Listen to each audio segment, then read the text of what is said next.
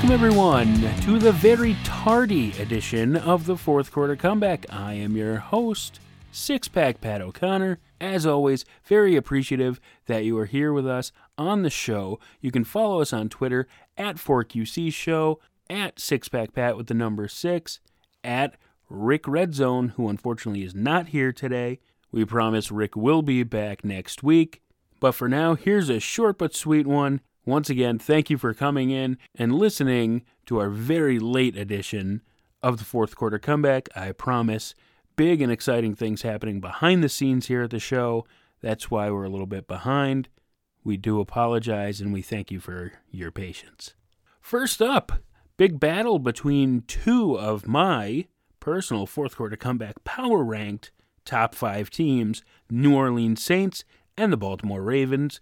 They had a big showdown last week, and the Saints came out on top with a 24 23 win. The most remarkable part about that is Justin Tucker is the reason for the win at the end of the day. He missed the extra point, his first missed extra point in 222 straight attempts. Can't really fault a guy like that. He's obviously been very consistent and a big part of the Ravens' winning ways over the past few years. One of the best kickers, if not the best kicker in the game for a while now. But you could see the look on his face. He looked like he saw a ghost. He was shocked, as were the rest of us, especially a lot of fantasy owners, I'm sure. New Orleans Saints, they ended up scoring 17 points in the fourth quarter. That was pretty big, actually, with Baltimore's defense being the way that it is. It's such a shutdown defense. I think the Saints were riding high because Drew Brees threw for his 500th touchdown. 500th. Congratulations there. He's only the fourth guy to do that. And he's the third guy to be able to defeat all 32 teams in the NFL. All 32 franchises. Drew Brees has done it. He has beaten them. He's still not moving into my top five as far as all time quarterbacks. I have a feeling I'm still going to be getting shit on for that for the rest of the season by a lot of the fans out there.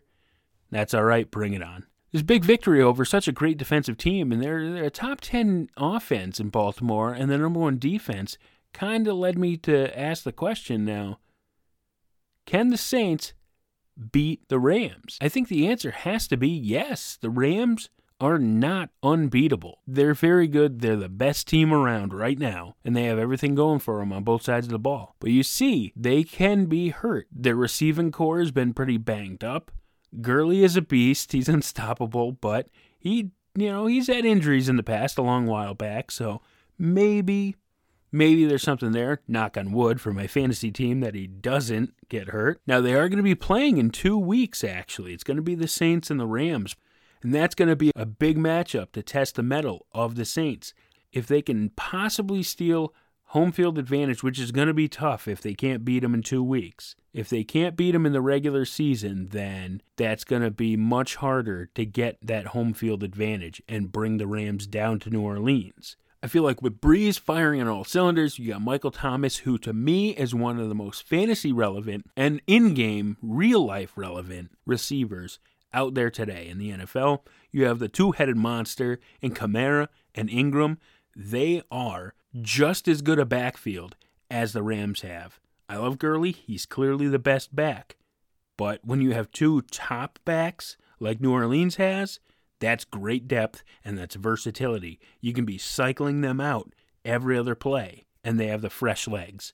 Also, to help out uh, New Orleans here, the Rams are going to be on one hell of a little death trip here going forward. In the next four weeks, the Rams are going to have to play the Packers, they're going to play the Saints, they're going to play the Seahawks, and they're going to play the Chiefs. So that's a huge four game swing. Those are four of the, well, three of the best teams in the league, and one in the Seahawks, who's not so great, but they're coming out a little bit, and they definitely play the Rams strong. You saw it took that fourth and one QB sneak by Jared Goff. They went for it and stole that victory away from Seattle. So Seattle's going to play them tough. Can the Rams get past that four game stretch unscathed? I don't think so. I think they're going to drop a game or two.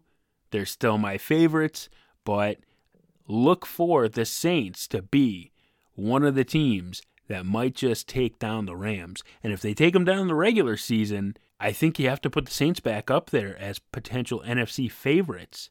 Now, going from something to look forward to in the coming weeks to something to look forward to in the coming months, perhaps. And that's for all my friends out there in Raider Nation, the Giants fans, the Cardinals fans.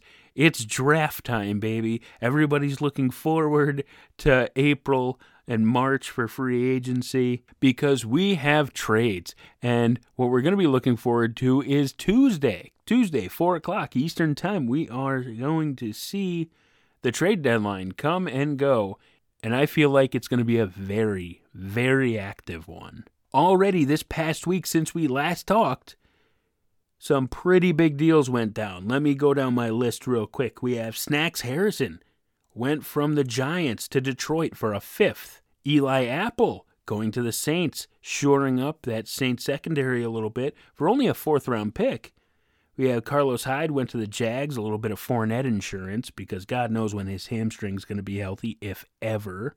Hyde went there for a fifth. And Amari Cooper on his way to Big D with the star on his helmet, America's team buying Amari Cooper and a number one receiver for their team for a first round pick.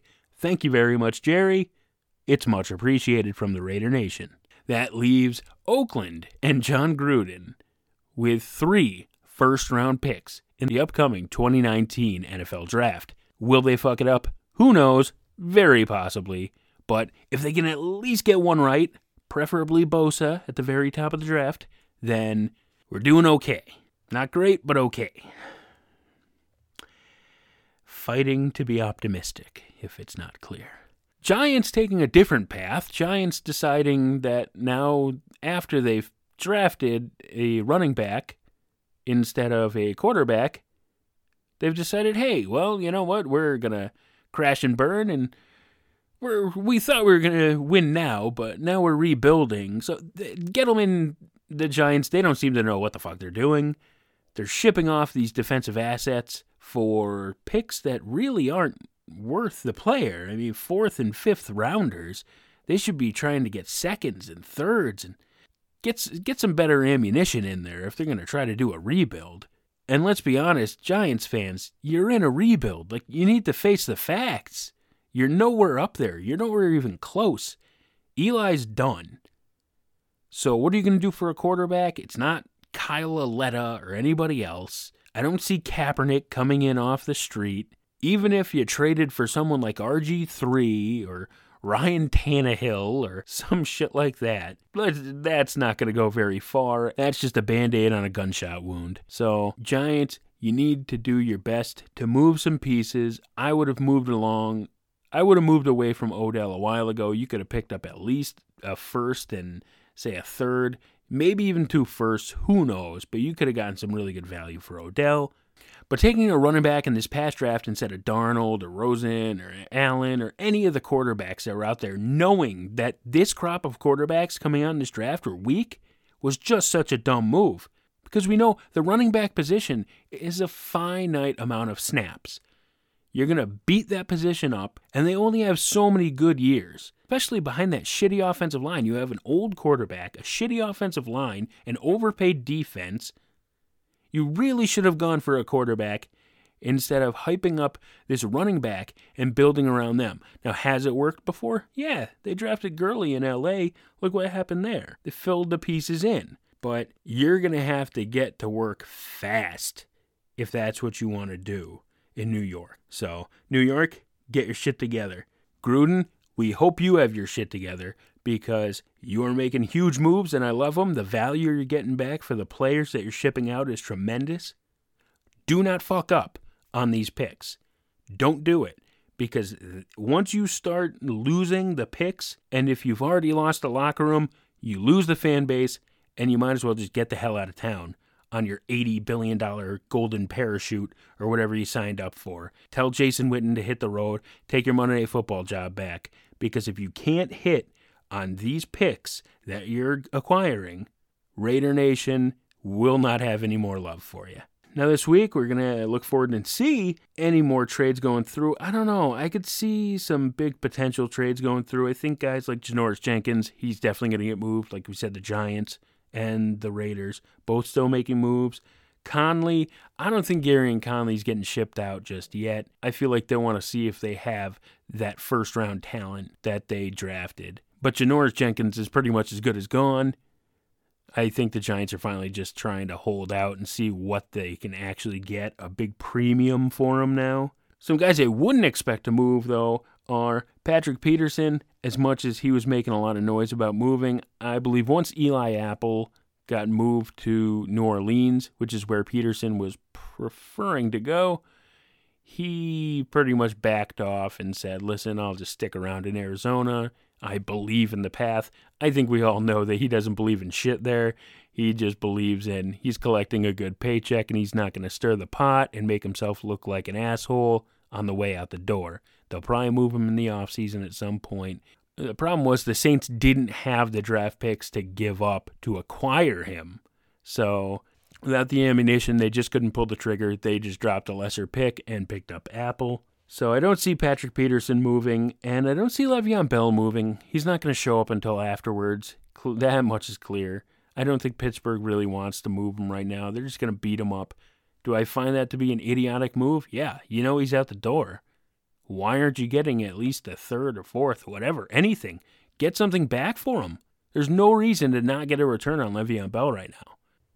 I think they're just looking at it, hoping that with Bell back, they can push him and use as much as they possibly can from him, reserve Conner a little bit, and push themselves to maybe one more Super Bowl run. I don't know if it's really possible, but Pittsburgh, they're dreamers, they're optimists. Got to give them credit for that. They're always in the race. Like I said earlier, I do see the Giants maybe adding another quarterback, maybe somebody like RG3. I think it's a little early for Miami to move on from Tannehill, but Osweiler, why not? Just roll with him, and maybe they want to ship out Tannehill. I don't know, but the Giants, they should be adding a quarterback before the deadline just as a little bit of insurance. Sometimes you got to be the bad guy and tell Eli in his doofy ass face, listen, we appreciate everything you did for us. You got us over the Patriots twice. We helped you look better to your brother. You can go to Thanksgiving every year and say, hey, Cooper, look at me. I got two rings. And you can be a winner. But time to hit the road. You suck now. I see the Raiders moving at least two to three more players.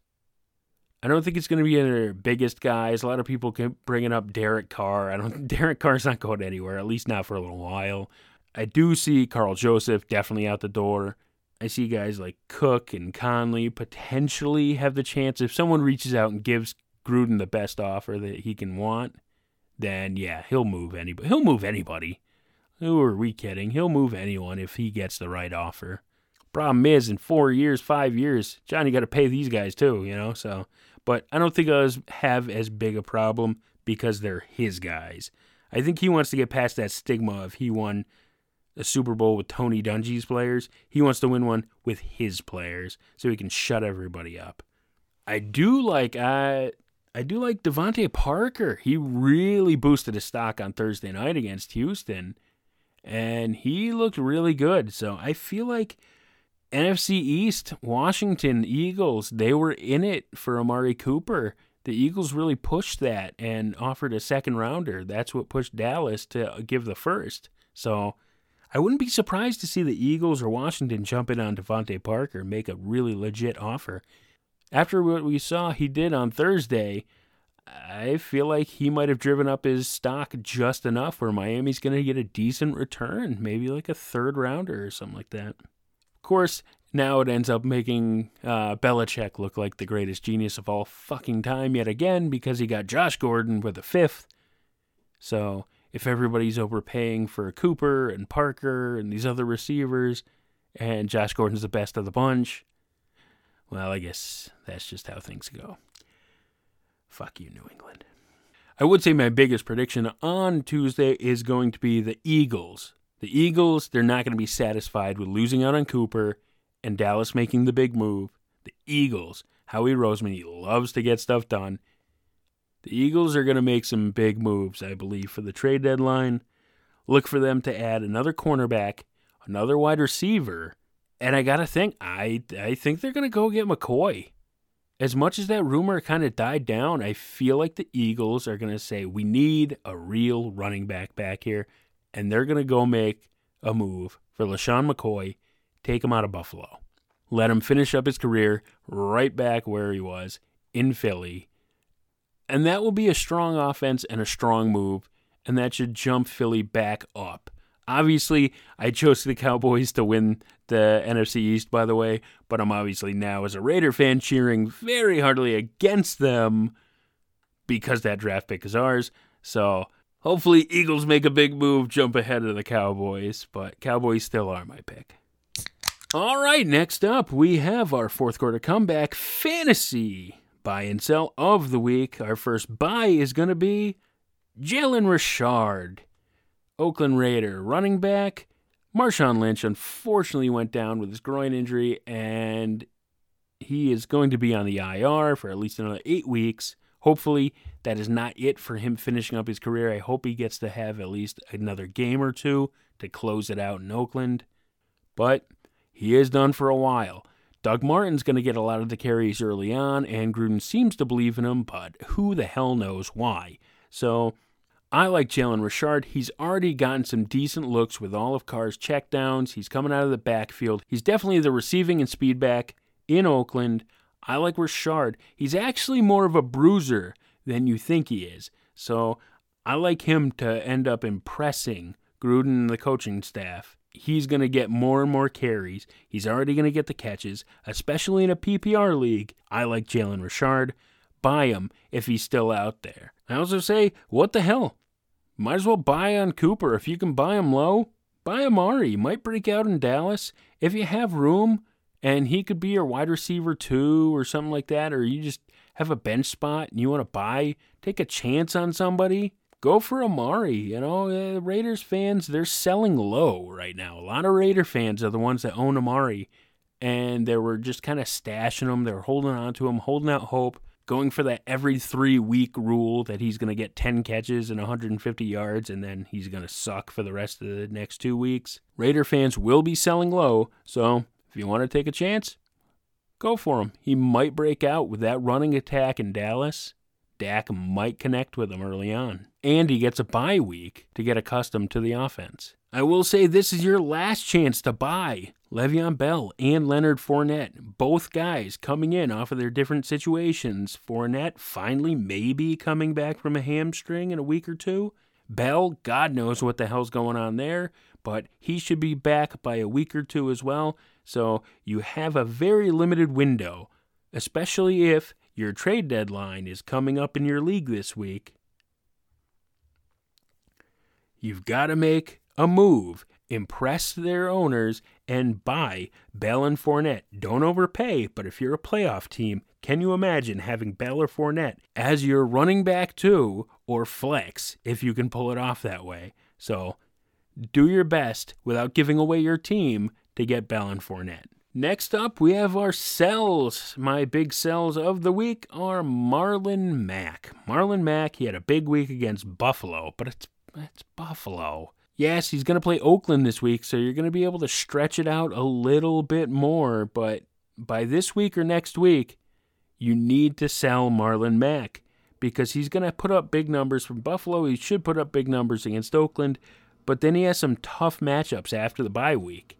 So Marlon Mack, he's not going to be what he looked like this past week the rest of the way through. So sell high on Mack. Also, I got to say, sell on uh, Odell. Sell Odell now sell him that the Giants are going to have a a big passing attack going forward because they're trading their defense away and they're going to have to do everything they can to stay in the games. Even though really they are they're actually staying in the games pretty closely. They're losing a lot more close games than they're than they're losing by a large margin. He's he had a good week last week and every other week he's having a good week, but it's too inconsistent for a top level top tier pick, wide receiver one. He's just not connecting with Eli.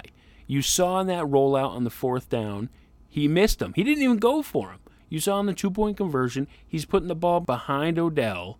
Odell couldn't snag it. They're just missing. They're not on the same page anymore. They're barely even in the same book. You got to sell on Odell. Don't give him away for cheap, but if you can get good return, oh boy, that could be your championship winning move. Shipping him out and bringing in some really good talent for your playoff run. And just a little aside, just remember you're not quite out of it yet.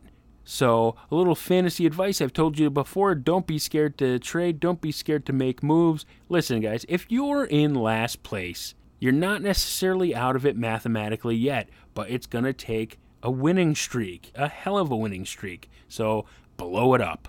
Blow up your team. Stop being so protective of your players. You suck. Okay? I'm talking to you right now. You suck. This year, you did terribly. Whoever you think you have that is worth value, stop overvaluing them on your roster and try to trade them for other players. Get better depth, try to trade a couple of players for one big superstar, do whatever the hell you have to do, blow up your team. You're not good right now. Don't just give up on the season, though. Try to make something happen. Too many people give up way too soon. So that's my advice to you. Don't give up. Keep your chin up. Look forward. Make a move. Press the send button. Click accept. Don't veto the trades and make big moves. You're not out of it yet. Your name could be on the trophy, ring, whatever the hell you people do to celebrate your winning your fantasy football leagues.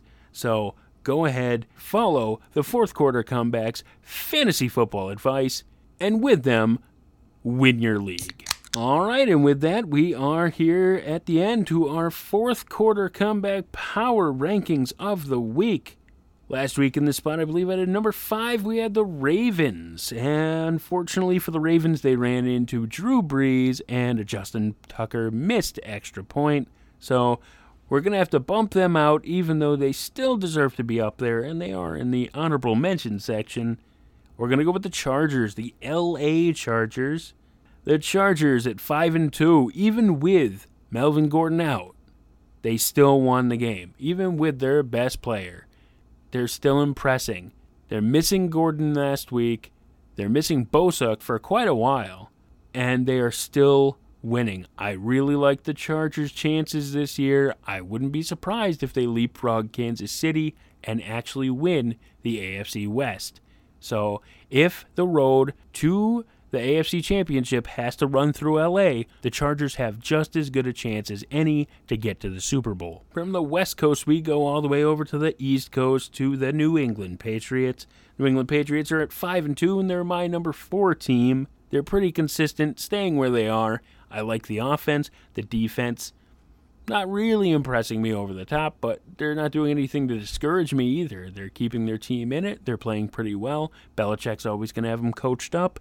But the way the offense is moving, even with Gronk missing time, which we all know is inevitability, he's basically a big bucket of bolts, as my brother once told me, and he is stumbling down the field and is just making a big distraction.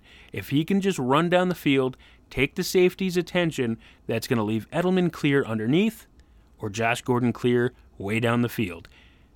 I feel like Josh Gordon is going to start picking up a bunch of touchdowns, and Brady is going to get that offense running.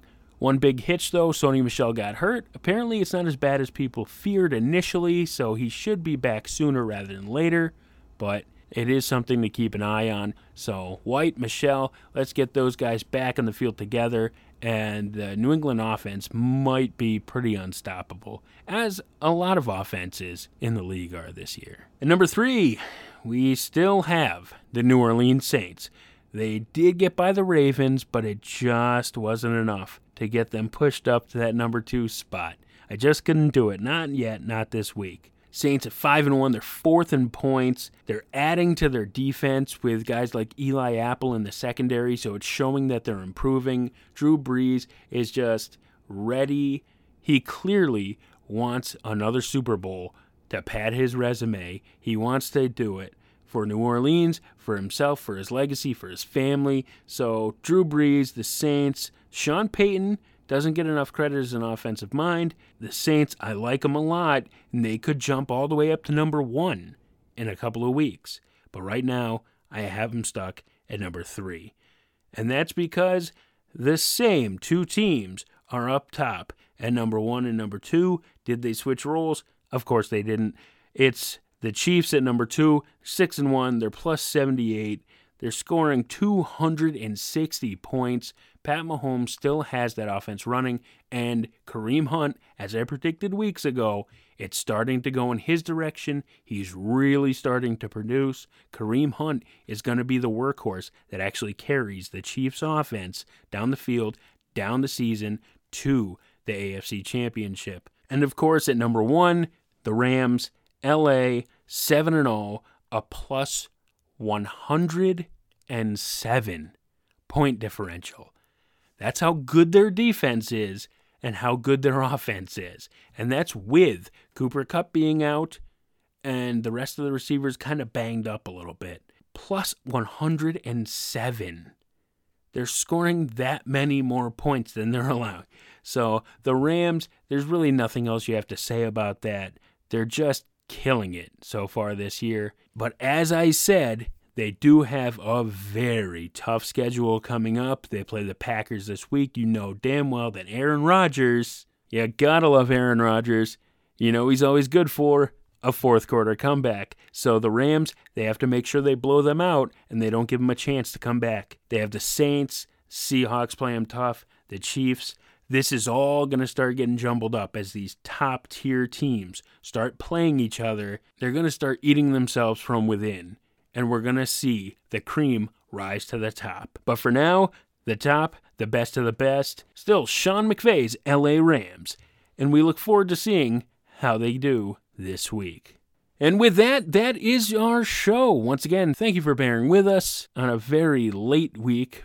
We really hope that you enjoyed the show. You can find us once again on social media. We are on Facebook at the Fourth Quarter Comeback page.